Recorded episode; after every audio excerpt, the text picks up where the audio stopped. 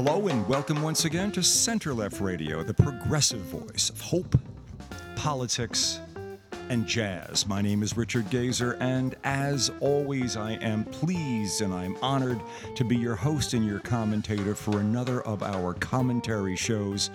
One of the shows that we have up on air and online 24 7 here at www.centerlefttalkradio, one word, centerlefttalkradio.com. You are listening to us in one of two uh, formats, either as a radio loop, which is to say, you uh, you are hearing us as though uh, you simply turned on the dial on your radio or uh, in the car or at home or someplace and picked up the show wherever it was in the wait for it the loop that it's playing in in our radio loop mode, uh, or you picked us up as a podcast. Uh, you can do either of those things when you go to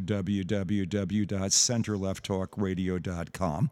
That takes us to our uh, our homepage, and the first two links you run across when you're there are appropriately. The link to our podcast, this show, would be the one at the top of the list. And after that is the link to our radio loop. This show would be the one that's uh, that's running right now on the radio loop. You don't get to choose which radio loop show you're listening to. Just be aware that the most recent show and that show which is at the top of the podcast list is also the show that's running in a radio loop. But of course, when you go to the podcast listing, uh, you can uh, go through, I believe believe the last uh, 50 shows, I think, are up there on the list. I, I have to count that again a little more carefully, but every show goes up as a podcast. We do at least two a week, and we'll be getting back to uh, doing uh, Noble Hearts forums or fora uh, in the not too far distant future. So keep an ear out for that as well. It is the 7th of June, the year 2022, and we are promised uh, by Chris Murphy, uh, senator from Connecticut, and a handful of Republicans on the other side that somehow there will be a response. Uh, a, there will be legislation, federal legislation. My God, that will somehow uh, uh, make a uh, make a dent. I don't know. I don't even know how it's being prefaced, um, but there that will change in some positive way the ease with which people can kill other people with guns in this country. Um, now, all you have to know from the get go is that the outlawing of assault weapons isn't even within the imagination of the Republicans who are supposedly cooperating here. Naturally, Mitch McConnell, knowing that there's been a huge outcry after what happened in Uvalde, Texas, and, and all the other mass shootings that are happening on a regular basis, uh, the several hundred of them, a mass shooting being a shooting in which at least four people were shot, some may be killed. Um, by by a single or a concerted group of gunmen, um, and these days, of course, it almost always involves an automatic weapon, uh, a, a, basically a killing mechanism, uh, which somehow, some way, uh, only in America could be uh, legally purchased by an 18-year-old on their birthday. So, what, what apparently the Republicans uh, that Murphy is talking to, what they're willing to concede to um, is uh, looking a little more carefully at the juvenile records of that 18 year old who wants to walk in on their 18th birthday and purchase a gun. They can't just limit it to uh, a billboard that might have been put up recently saying, by the way, this 18 year old kid is completely stark bonkers crazy and has been saying nasty things to his classmates about a desire to destroy and kill. And of course, no one believes that he ever would. He's just not that type of kid. So, so beyond, we're getting beyond information that might otherwise be appearing on a billboard that you would find driving down the street. We're getting a little more subtle than that. I suppose we should be grateful it, it's BS. It's crap. It's meaningless. There's it, it, it's it's garbage. There's nothing really that's going to come out of this that will have any meaning whatsoever. This is this is Mitch McConnell looking to give some form of cover uh, to the Republicans in the Senate so that they can say they've done something, but they will have still done absolutely nothing because the Republicans are in the grip of the NRA. They basically are owned by the NRA. Uh, they are owned by the uh, the base of the Republican Party that is still in the enthralled with and within the grip of an NRA mentality, and nothing seems to be done, even though 80 or 90 percent of the country uh, is absolutely for serious background checks. I mean, really checking stuff out. I mean, really getting into the mental history. Somehow, the Republicans have this thing about saying, "Well, we it's all about mental health." What, what is it that McConnell's saying now? What the, the areas that we're the areas that we're going into uh, involve involve uh, uh mental health and and and and and and, and more uh, guards at schools.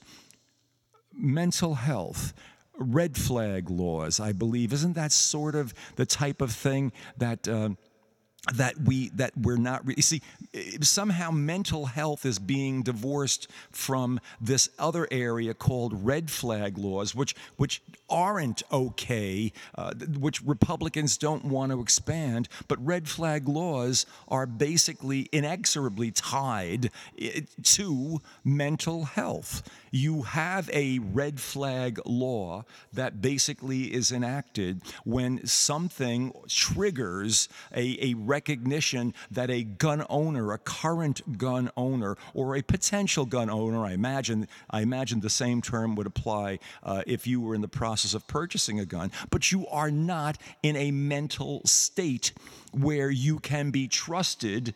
Well, no one really should be have to be trusted with a assault weapon because they're designed for one reason only: to kill humans. That's what assault weapons are for. Unless you really, really, really want to make the argument, and you can be crazy enough to try it and say, "Well, I have a right to um, uh, have fun shooting off a uh, um, a weapon uh, that is designed to kill other human beings, and the Second Amendment allows it. That's another fantasy. The Heller decision obviously ignored half of the Second Amendment. We've had this show already uh, talking about well, if these, if these, if, if the, uh, if the self-destruct button that's already been pressed at the Supreme Court will take out stare decisis and take it out for a 50-year uh, ruling and standing like uh, uh, Roe v. Wade, why not take out Heller while we're at it? It would make perfect sense because it was probably an even more political decision than the decision is right now to take out Roe v. Wade. Clearly, Roe v. Wade is going simply because three Trump appointed justices, two of whom lied during their confirmation hearings to the American public and the Senate, are going to destroy stare decisis.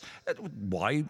Which essentially simply says that uh, the rulings of the court stand. They are sacrosanct. You better have an incredibly good reason for taking them out. Well, the Roe v. Wade opinion that's circulating, the Alito decision, doesn't have a good reason. There's a plenty of good reason to take out the, uh, the uh, Scalia uh, decision that was written in the Heller case because it ignored the plain and clear, obvious language. Half of the Second Amendment was ignored. The part about militias, that, that the guns are allowed to be in people's hands in order to have a militia. Why would you have a militia? Well, everybody in 1789 knew that because you didn't want to have the British or anyone else coming on our soil and essentially taking over the country, taking over ownership of people's homes because we didn't have a full standing army Everybody who has ever studied history understands that.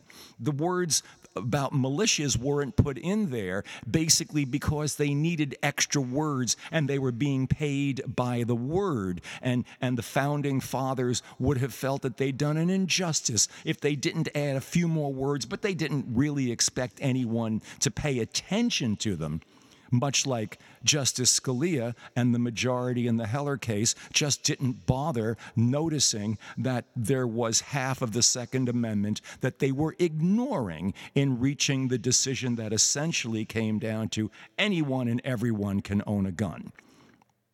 And of course, that would include assault weapons, a ban that was allowed to sunset sometime in the what was it? I guess it was in the, it was under the Bush uh, Bush 43 administration. There was a 10-year law that banned them, and uh, under pressure from the NRA, uh, it, it allowed the ban to lapse. And assault weapons and tons of them are back on the street and killing people at random and all those wonderful things that people do with weapons of mass destruction. So I, am not counting on much of anything coming out of uh, Chris Murphy, well-meaning and, and uh, you know, good guy. Uh, but I'm not counting on much of anything happening in his working with the Republicans, except that there's a delay mechanism in place over here, and Mitch McConnell is just basically negotiating for time and some kind of action that will make the current pressure concerning guns go away because, well, his, his caucus simply can't afford to allow Americans to live safely. They can't. The NRA won't let them. It's just against everything, uh, all the money and all of the control that they seek. There is no ability on their part to legislate or to give a rat's ass about the people that they are legislating supposedly for, who are overwhelmingly in favor of the things that the Republican caucus in the Senate and in the House, for that matter, are blocking vigorously because they're afraid of a small base of people who basically run the primaries. And we're in primary season right now as we approach the 2022 midterm elections. So, so much for that crap. And I guess then there's gas prices if you want to really stay happy and joyful about what's going on in the country. And, and, and, and we've seen prices go up before, never to this level. The, the average price of a gallon of gas around the country is hovering at about $5. Uh, it's up in 6 and $7 territory in various parts of the West and the Northwest. And as in the past, if when when someone actually has the the cojones to, to take a look at what is happening right now and why prices are being pushed up, you, there, there's always some very glib, shorthand, quick explanation that it's a number of different factors, and somehow uh, Russian oil is being looked at as a major source of all this. Of course, we could compensate for that in a roughly a heartbeat with output production in America. Then, then there's something about, well, refinery capability, and somehow refineries suddenly become incapable of producing oil whenever there's a surge in prices. It, the two always go together. Have you ever noticed that?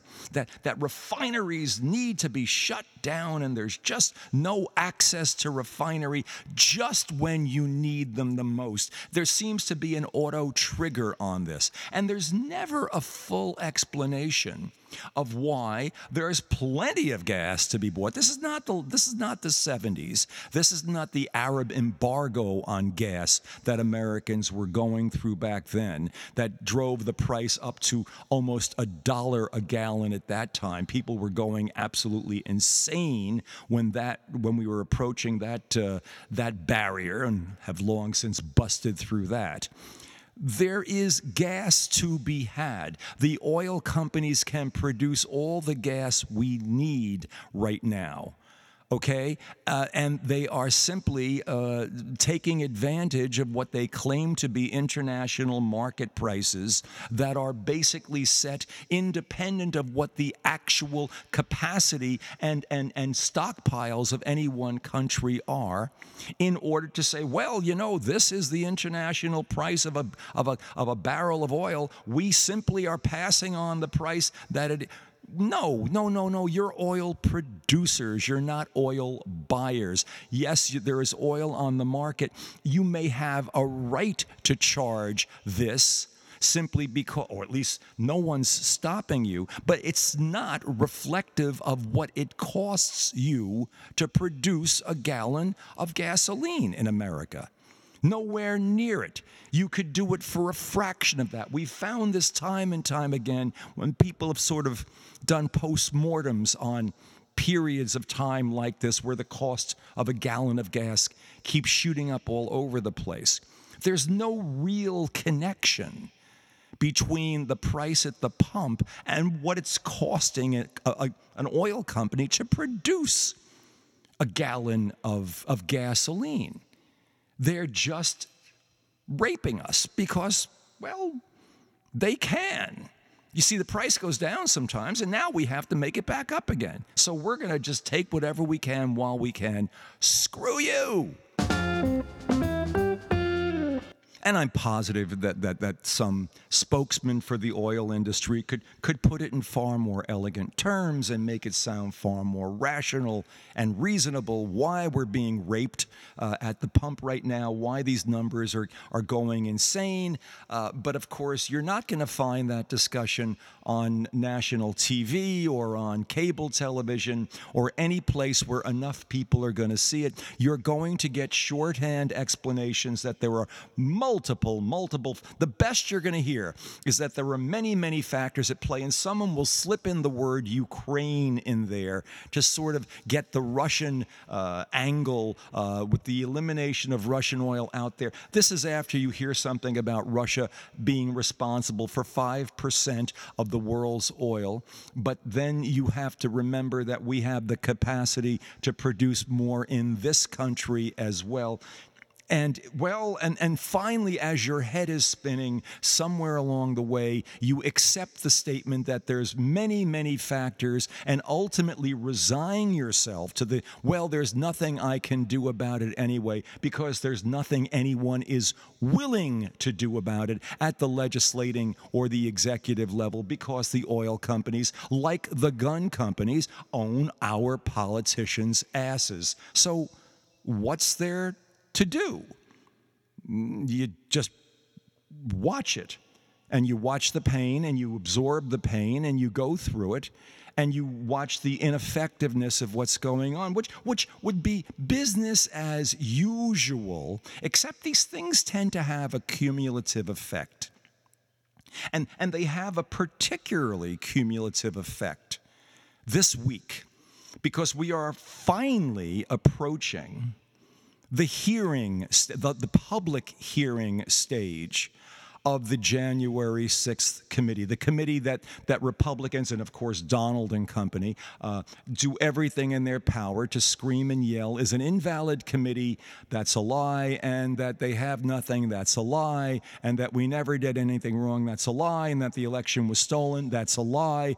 And, of course, this is all done in the silos of information that are fed to people of different political stripes. You can be a, a Trump supporter in this country. You can be a you can be a red-blooded Trumpian, a red-meated Trumpian supporter, a, a conspiracy theorist, and insulate yourself relatively easily from anything but the bullshit that you basically need in order to get this that flavor the flavor that brings out that feeling of grievance and anger and being wronged and and being part of this of this of the great oppressed and and having the right to do anything whatsoever to overcome the wrongs that are being done on a daily basis and to maintain the fantasy that this is our last chance to basically take back the country and to constantly feel feel that you're on the edge of doing something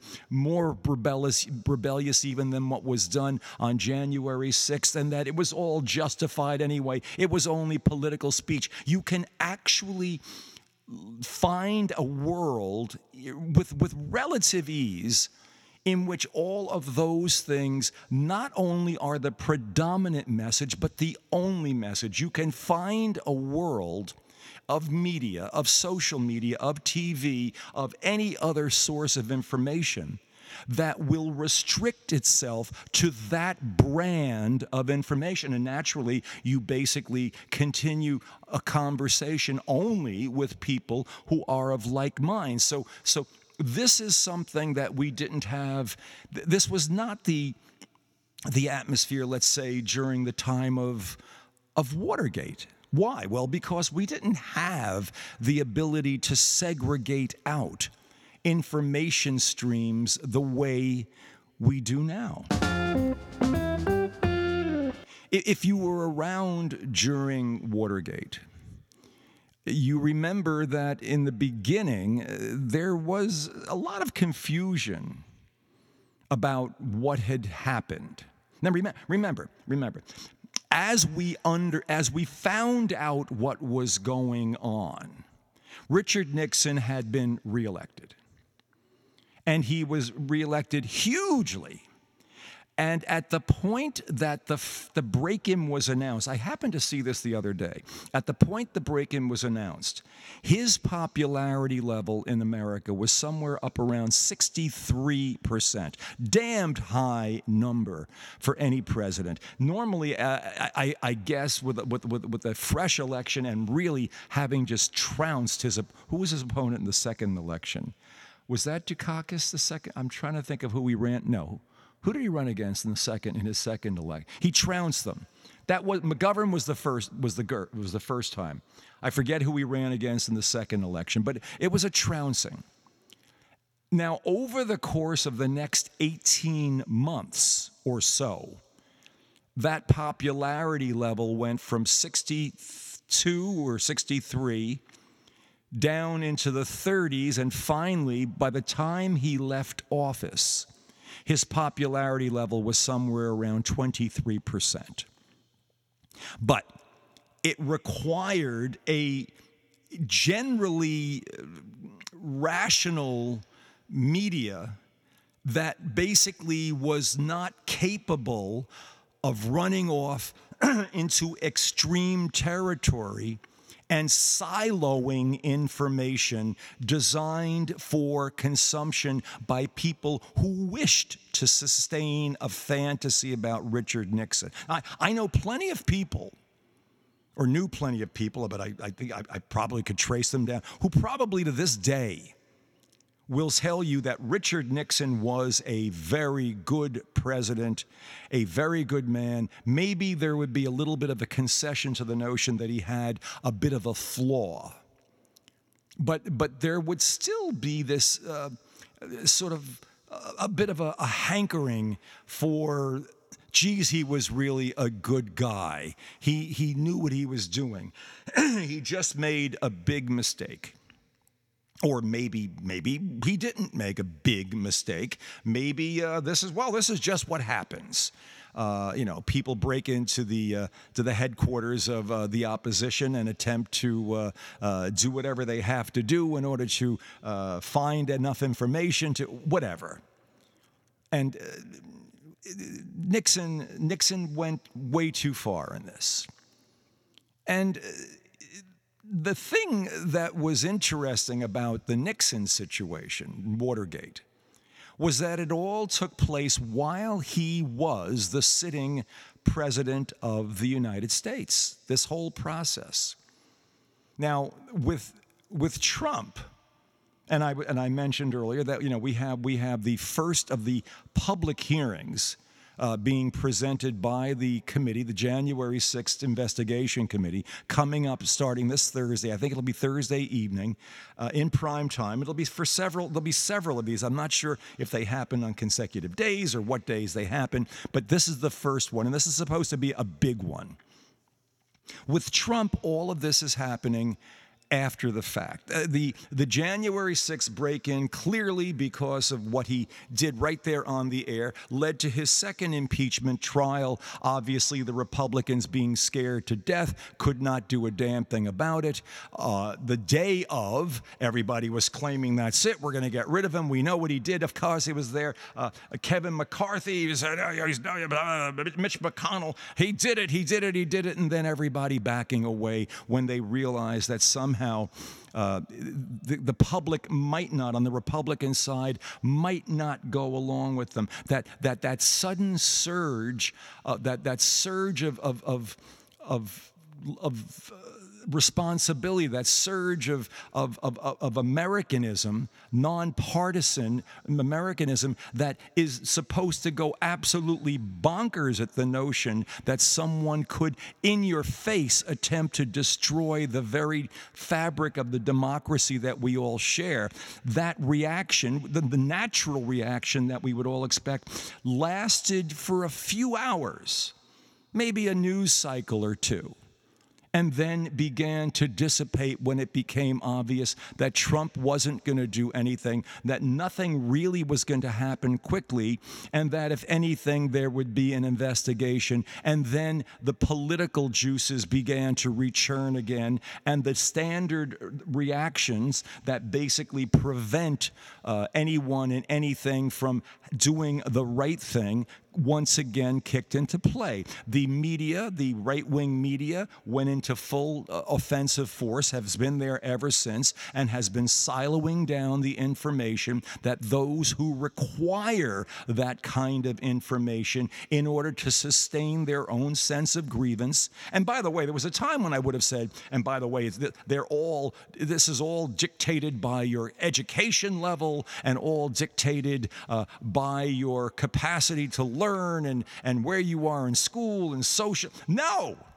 I know plenty of very, very smart people who basically are have bought into this, and I'm I'm convinced now it had it's an emotional thing.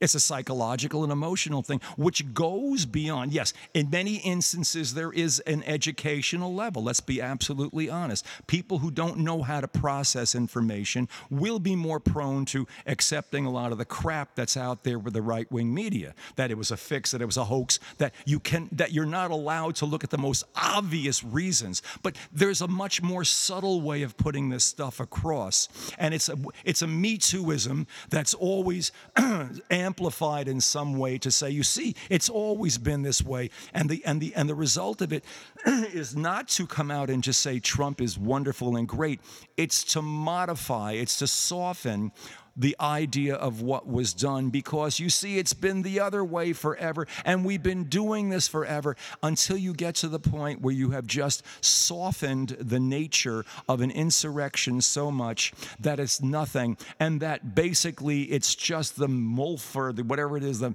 the, the uh, military industrial complex media that basically is looking for something to say, and it winds up just ignoring the fact that there was an insurrection incited by the President of the United States. Now, we've gotten something like 700 different people have been arrested. There have been, I don't know how many of the cases have actually been tried, all federal cases here. A number of people are in prison. Oath keeper heads have been recently uh, kept in prison. They'll have to stay in for the full term of whatever they've been, uh, you know, whatever whatever their uh, their their sentencing required. Um, we have just now finally gotten to the point where, uh, well, Steve Bannon is is has been indicted, and uh, who was the other Looney Tune, the crazy guy, the the uh, Navarro he was indicted the other day. He's a, he's you know he's a bit of a head case. It's it's obvious that Peter Navarro is not the sharpest tool in the shed, but Mark Meadows uh, it seems like he's going to skate. And we're something like eight, we'll see now, January, it's June, something like 18 months after the fact. Now, granted, Trump was out, you know, not long after, after attempting to fight everything, being one of the first presidents in modern history not to attend the inauguration of his successor. um, and keeping and continuing with the lie ever since. And basically, you know, the clock was running on his term as the impeachment, uh, his second impeachment took place. The, the results were predictable. The Republicans were too frightened to, after, after having this initial uh, flush of, of, of, of, uh, of, civic responsibility, of, of Americanism running through their, coursing through their veins, they remembered who they were, that they were nothing, that they were basically incapable of governing, and simply went back and defaulted to doing whatever the hell was best for Donald. But, but what will happen now? Okay, you, you, have, you have two close aides who have been indicted. They've been indicted for withholding information. Presumably, the information that they withheld is information that the committee already has at its position. God, they were indicted by the Justice Department, by the way. The, the, there is no, uh, as a practical matter, there will be no indictments handed down by the committee itself. They make referrals to the Justice Department based on their findings, and the Justice Department decides what it's going to do with those. And we have, uh, we, we have Peter Navarro, and we have uh, Steve Bannon both of whom were damned close to Trump. Is that Mark Meadows? No, it's not Mark Meadows. No, no, no, no, no, no, no. But but we have information. The, the committee has tons of information. And we're being given a, a heads up, especially by Liz Cheney, that what will be put out there will be evidence, full evidence of a conspiracy directed by the President of the United States to overturn an election, a federal and criminal offense. Now, if that's going to be put out there, and and Donald's fingerprints are all over. This, the, the, the, the early press on this is that Giuliani is going to basically uh, be, be brought into the conspiracy, uh, that uh, Kevin McCarthy will be brought into the conspiracy. Other sitting, currently sitting members of Congress will find themselves part of the conspiracy, basically, to defraud the American people, overturn the election, uh, and be guilty of insurrection and the penalties that go with it, which are severe, by the way. In most other countries, it would be a firing squad. Here, I believe this would probably merit a number of years in prison. A number of years in prison if convicted of this. Remember, remember what, what everyone has been convicted of so far. There ha- the, the Oath Keepers guy, the, the, head of the Oath Keepers, was one of the few that I've heard, and I could be wrong about this, but one of the few that I've heard that actually was uh, uh convicted of uh, seditious conspiracy, uh, sedition, sedi- conspiracy to commit sedition. To basically uh, undo uh, the workings of the United States government. And I think that's what's contributed to a several year long term.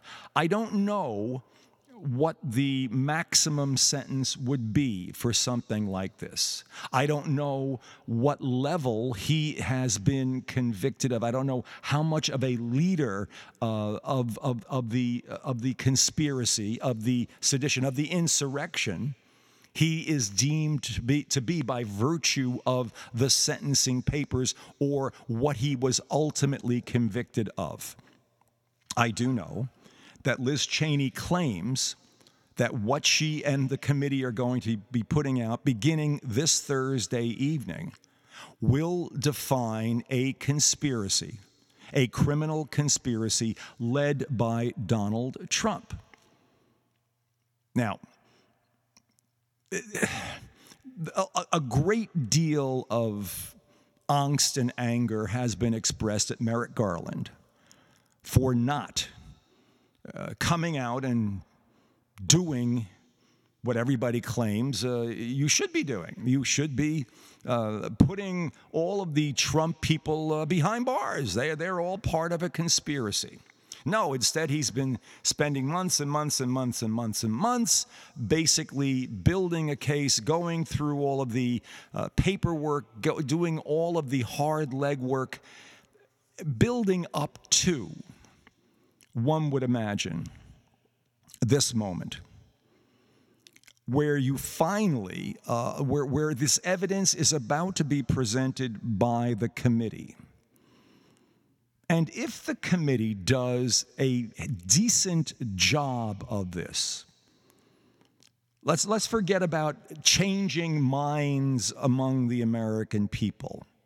The Republicans have already said, the Republicans are already, you know, uh, promising counter programming during uh, during the hearings. Well, it, it's going to be rough because the, the hearings are going to be every place. I think even Fox, I'm not sure, will Fox and Newsmax be carrying the hearings? Uh, if the Republicans are promising counter programming, then, then maybe uh, let, let's see if a Fox or a Newsmax can actually not carry this stuff. Um, they probably, I, well, we'll see. We'll see where this goes.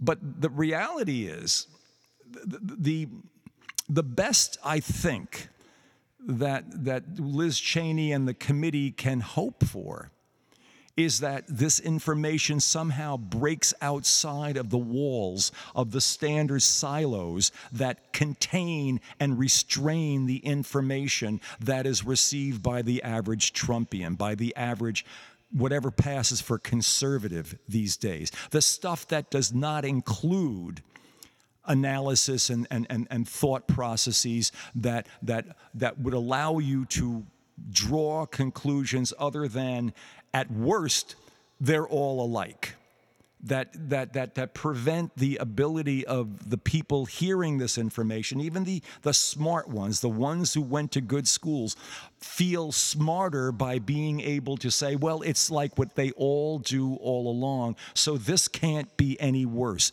It's this, it's this, they found a way to make people who consider themselves smart feel smarter by saying it's just a continuation of the same crap that's been out there forever. It can be said with a glass of wine or, or a beer, but it basically demeans and lessens the significance of committing insurrection against the country.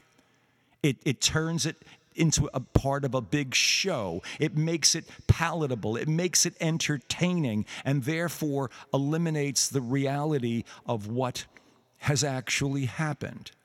It, it, it, it just neutralizes the ugliness and the horror show of what has happened. Now, on its own, it's bad enough. You add this to our gun killing mentality, you add, you add this uh, to, uh, you know, the, uh, the gas prices and our inability to deal with with the things that are that are hitting us so strongly you add this to the legislation that is being designed and put in place that would allow many states to overturn valid election results simply by having a political secretary of state or whatever that position is in that state appointed who can basically say no I don't like the way that worked out. We're going to change the results. You take all that and, and you throw that in the mix and you wonder why people around the planet are beginning to question more and more what the hell is going on in America. If, if this country cannot find it in its own gut to protect its own people and to protect its own laws and to protect succession of power, if that has been now politicized to the point where no one can listen to the other side's uh, explanations of why something is, is basically seditious and, and insurrectionist, and because it's politicized, the the powers that be will basically do nothing or block it. A minority can block the actions required to, to correct in some way that which needs, desperately needs correcting. If the system is so broken, if the Supreme Court essentially is willing to basically debase itself if it's willing to basically uh, prostitute itself uh,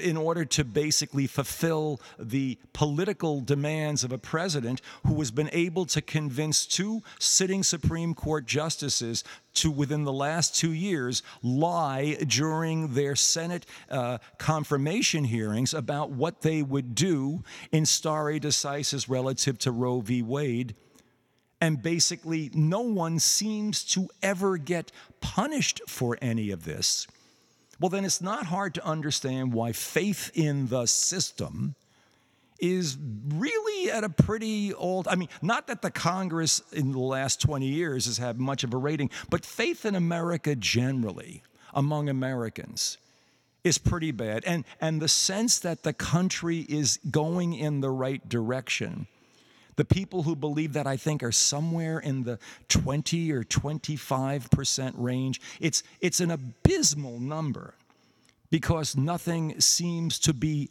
doable. That no matter how big and ugly and, and ridiculously in your face the problem is, and no matter how obvious it is to, to, to, to regular folks what a problem is, no matter how obvious it is that you should not have assault weapons out there, that you shouldn't have everybody in the world having a gun, that there shouldn't be 300 million guns on the street. No matter how obvious that is uh, from a pure logic perspective, a common sense perspective, there's, well, there's nothing we can do. Well, no, I, I, I changed that. Nothing we can do within the current system. And, and, and, this, and this, is the, this is the argument that I find myself getting into with people a lot lately. People of all stripes are, still seem to be of the opinion that Americans no matter how awful the political thing is, no matter how inactive, no matter how non responsive, no matter how ridiculous, it would appear that people that we can't do something rational about i mean look england england pulled handguns off the streets sometime in the 80s after there was a sh- there was a shooting in a school in england. And that was it. The, the country outlawed handguns. Boom done. Australia new zealand uh, some uh, sometime in the last 20 plus years both countries just got rid of uh, they just got rid of the weapons basically got rid of them gun deaths down to you know minuscule levels why? Because, well, common sense. Now, they didn't have a National Rifle Association. They didn't have a gun lobby that basically makes its money by making sure that America is all armed. They didn't have menta- a mentality that grows from that, that basically says, my only way of protecting myself if the other guy has a gun is if I have two guns. We, they, they, they, they, they hadn't gotten to that level of insanity. But you got to break through that. If you don't break through that, if, if you don't, if someone doesn't take a first step and really seriously go beyond just the state level and actually begin to pull back on this stuff and begin outlawing the ownership of handguns. We don't need handguns. You get rid of them. Okay? Now they better be off the street by X, and if you if it's not, then you will have a 20-year sentence or whatever. The, the, that's it. We're going to just have build to build more prisons for people who were stupid enough to still have handguns. You better get rid of them. Assault weapons, you're going to find yourself a mandatory sentence. That, that's it. You, you get these things off the street. You do it on a national basis. It becomes, it becomes a commitment. It's got to get done. If you don't do these things, and the public wants them to be done, and the legislative powers and the executive powers and the courts aren't getting them done, well, again, the argument right now seems to be well, people will sort of put up with this, and it, almost seemingly indefinitely. It's just, you know, this is how things work. And my argument is, is that there's, there's a point at which people will not continue to put up with this type of crap indefinitely. There is, believe it or not, I believe, a point at which people will stop putting up with this sort of impotence in government. If, if a legislature, if our, if our Congress cannot act to protect the vast majority of the American people, if the Supreme Court cannot follow its own rules, if it loses all credibility, and therefore the court system below it becomes whatever, credible, not credible. When it gets to the Supreme Court, don't worry, they'll make a political decision. Clarence Thomas will still be sitting on all the cases that involve uh, January 6th, and he, of course, will go in the extreme to basically ignore that January 6th ever happened. And he can be counted on to do that. Why? Because he's owned by whatever forces and whatever numbers own someone like him. It's apparent. There's no thought process involved. His wife Ginni is basically a uh, a unindicted co conspirator at this point, was directly associated with the efforts to get the January 6th going and to perpetuate the lie that came with it. Any other rational Supreme Court justice would recuse themselves from any cases that might involve January 6th. Clarence Thomas refuses to. The court refuses to uh, consider the fact that it's about to destroy its credibility by basically blowing up a 50 year decision to make stare decisis, therefore, meaningless, that there is no precedent that is precedentable. But then again, what the hell do we need the court for? All we're saying then is now we can basically go ahead and politicize it depending on which way the wind is blowing, that it's meaningless. And, and the court itself seems to be committed to making sure that happens. I can only imagine the type of fights and arguments back and forth going on within the court. I can't believe that Kavanaugh and who was the other one? I guess, uh, uh, was it uh, the other justice, the other the male justice that was appointed? I mean, who is who is jumping up and down on their heads about the fact that they lied during their hearings? Why aren't they being called for? why haven't they been impeached already? If it were, if it were a Republican president, would there be calls for their impeachment already? I, I think there should be. They should be impeached. They lied during their hearing. They lied. I mean, it's it, it just just like Trump said, i I'll meet you down at the White House. Kavanaugh said, no, I, I uh, stance, I would not overturn Roe v. Wade. Said it straight out. He lied. He lied. You don't lie without consequence, especially when you're under oath. Donald Trump, as a sitting president of the United States, essentially led an insurrection against his own country. He basically broke his oath. There are federal laws that are right there. Liz Cheney says that they will spell out a conspiracy. Now, Merrick Garland is going to be in a position, once these hearings have taken place, to have to basically bring down indictments against the former president of the United States. If the committee lays out the information that it says it's going to, then it will have the then the, the Justice Department under Merrick Garland will have no choice but to basically bring indictments against the people who have committed conspiracy against the United States. You can't just try to overturn an election, the most fundamental function of the country, and walk away and oh well, it was it was a it was a it was a cold afternoon on January 6th and there wasn't much else to do, so we thought we'd have an insurrection. Next next uh, what, else what else is on tv tonight? What what's who's tucker's guest this evening?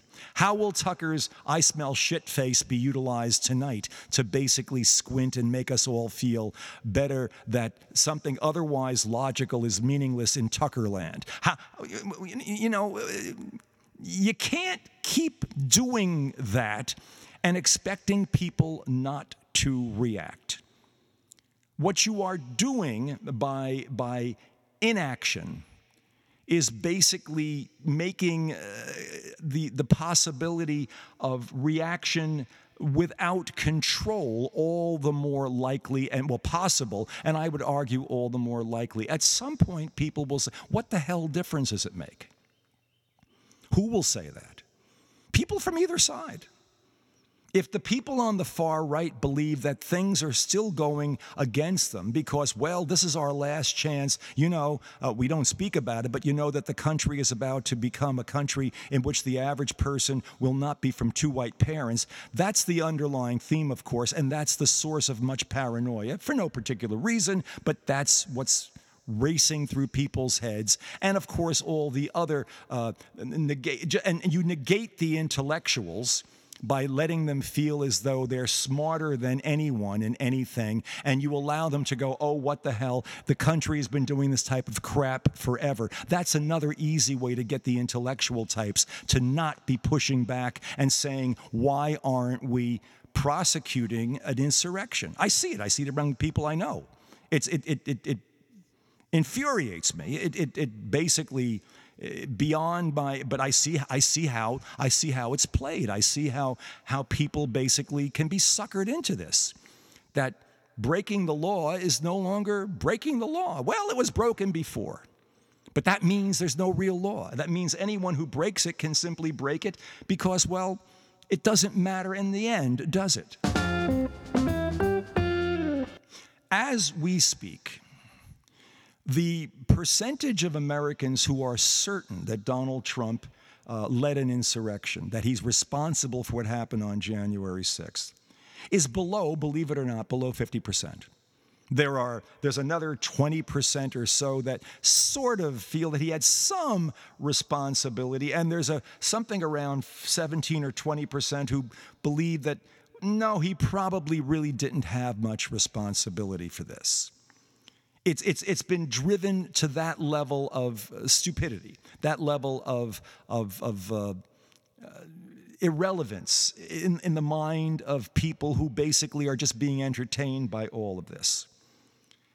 It will be of incredibly significant, great importance at this point to see how these hearings play out, what information is produced I don't expect anyone, I don't expect any great change in, in belief processes, but the important thing here is that the information has to get out. Now, I, I, I still have to figure out uh, what networks it's going to be on and, and how it's going to be played out and who's going to be showing it regularly and how this will all be um, fed back. I, I, I, have no doubt that the, uh, that the that the far right uh, outlets will basically find or attempt to find some kind of whatever they're calling counter programming. It'll it'll be out there to basically distract the distractible. But if the argument is made as cogently as I believe it's going to be made, then there will be the absolute mandate for action if the case is made as powerfully as I expect that Donald Trump, what we all witnessed 18 months ago, and he's been running around Mar-a-Lago doing whatever he's doing and being, you know, trying to run the world and being the kingmaker and everything else, and, and seemingly unscathed 18 months after committing insurrection against the United States. If, if, if he can do that without ever having to pay a price, and those around him pay prices. Several, several hundred people go to prison who, who invaded, and, and people around him now have been indicted. But if he himself, he was on TV, if he he's the guy that basically called it all on and made it all happen, if he gets away with this, or appears to be getting away with it because Merrick Garland now just again drags his feet after these hearings and nothing really seems like it's going to happen. And the anger just keeps building as we approach the midterms. And this gives everybody the opportunity to be angry about something. Now the Democrats get to be angry and their anger begins to spill over and it begins to spill outside of the boundaries of the system. And maybe we have to start doing things to ensure that a non functional system still reflects the desires of the majority of the country. Maybe we have to start doing our equivalent of putting uh, politicized secretaries of states in place in order to make sure that the elections go our way, or at least go the way they were voted, or give people an opportunity to actually vote where they've been consciously pulled out. Once the Republican mindset the screw it all, they're taking this away from us. The equivalent of that, once that filters through into the democratic mindset, and so help me, it's going to happen. When, when the sense that playing by the that our our rule our goal is no longer to play by the rules because no one's enforcing the rules if they'd enforce the rules and if they be rational and reasonable, things would go very well and certainly would be looking far more like they're going in a progressive direction. But the powers that be don't seem capable of enforcing, even enforcing the rules in an appropriate way much less making the country go in the direction that the majority of people wanted to go in. And once that really, really infects the democratic mindset, do you honestly believe that, that Democrats will not be tempted or might not find ways to begin acting Republican ish? They're taking this away from us. We can't let this happen. We're going to fill in the blank. I don't know what's going to come uh, from these hearings coming up, from the, from the publicized hearings. I can tell you that if there isn't some tangible, visceral uh, change brought into play, if, if there isn't some reaction from the Justice Department to what is going to be presented relative to the responsibility of Donald and others in this insurrection, if this all begins to look as though it's just simply going to drift away, we are looking at a very, very dangerous situation in this country. Because I don't think Democrats are willing to just let it all pass. I don't think I, I, I don't think we'll simply allow ourselves to feel depressed to the point of there's nothing we can do about it. Give, give the Trumpians whatever they want and let the country go to hell. I, I, I don't think it's going to go that way. I, I want to say I hope it's not going to go that way, but then again, if it if it's not going to go that way, it means that we will have taken matters into our own hands. And I keep raising uh, up this other specter when this, when this, we, we might get to that point. We have the largest and strongest military in the world. We have an organization with more guns, power, weaponry, manpower than any other nation and several other nations combined. And we essentially have in that organization a tradition and a history of order and structure. Yes, it's a under civilian control, but if the civilian control, uh, if the civilians controlling the military are unable to control the country, uh, people look at me and laugh. Come on, are you out of your mind? America? A military, what, a junta? I, I just ask people to think, think it through. Think it through. No, we're not. We, we can't be going, we're not going that far. We can't be. Give me a scenario. Give me, take, take, the, take the, the path we're on right now and give me a scenario that does not end in chaos. Give me a scenario that allows the Trumpians to just take over everything because, you know, as, as, as there is no effort made to call into, uh, you know, call to task the people who are responsible for an insurrection. Give me a scenario where nothing is done with gun laws ever, and people just accept the fact that there's more and more killing, and no one really does anything, and especially legislatures or the, or the, or the Congress. Give me a scenario where nothing really, really changes. And I'll give you a scenario where the military becomes a viable option in any country. It's happened many times before. We are not paying attention. We are not being responsible. We are not thinking about what could happen if politicians continue to be irresponsible, especially in this case, obviously, Republican politicians, where it's just about staying in power, having power, and, and the hell with everything else. My job means more than the country. I, I, I, I don't like saying all this but I would be more than happy to entertain alternate scenarios. I don't honestly see much if nothing really changes. And the change that I need to see is the one that hopefully will come very shortly after the hearings, the televised hearings of the January 6th committee, beginning this Thursday we better see a little justice. We really need a little justice. I think right now we could use a little jazz as well.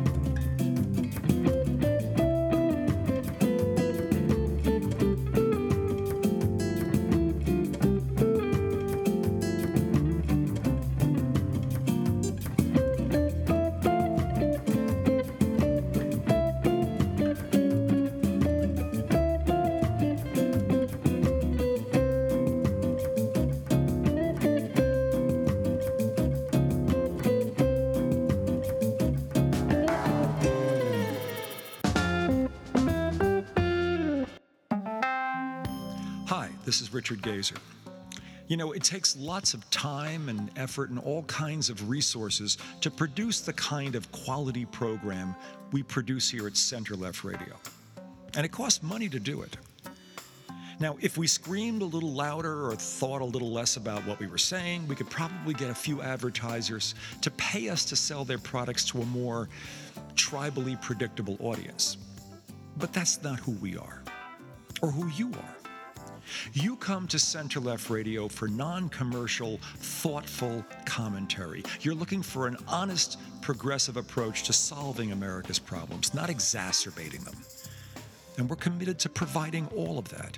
We're one of the few stations offering full time, non commercial progressive programming, and we're the only station, the only one, doing it with a combination of hope, politics, and that most eloquent of all original American art forms, jazz. Think of it this way we support your needs.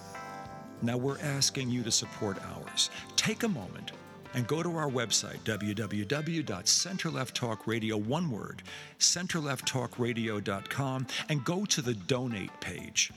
And when you get there, give whatever you can on a one time or maybe a recurring basis $5, $10, $1,000, whatever you can contribute to make Center Left Radio's unique progressive voice stronger and even more significant as the full extent of the wrongdoing of Donald Trump and his associates becomes all the more evident. And as we seek to hold the House Democrats accountable for the promises they made to the American people during the last election. Yeah, you know what's at stake. And I know, we all know, we can count on you. On behalf of all of us at Center Left Radio, thank you. You've been listening to Center Left Radio, the progressive voice of hope, politics, and jazz. My name is Richard Gazer, and thank you once again for being part of today's show. We can't do a damn thing about guns because, well, there's a political problem with protecting America. We can't do a thing about gas because, well, it's a political issue about making sure the oil companies that are big donors get their due. We can't do a damn thing about stare decisis and Roe v. Wade because it's political. But if we can't actually prosecute an insurrection, then what are we as a country? What's worth protecting?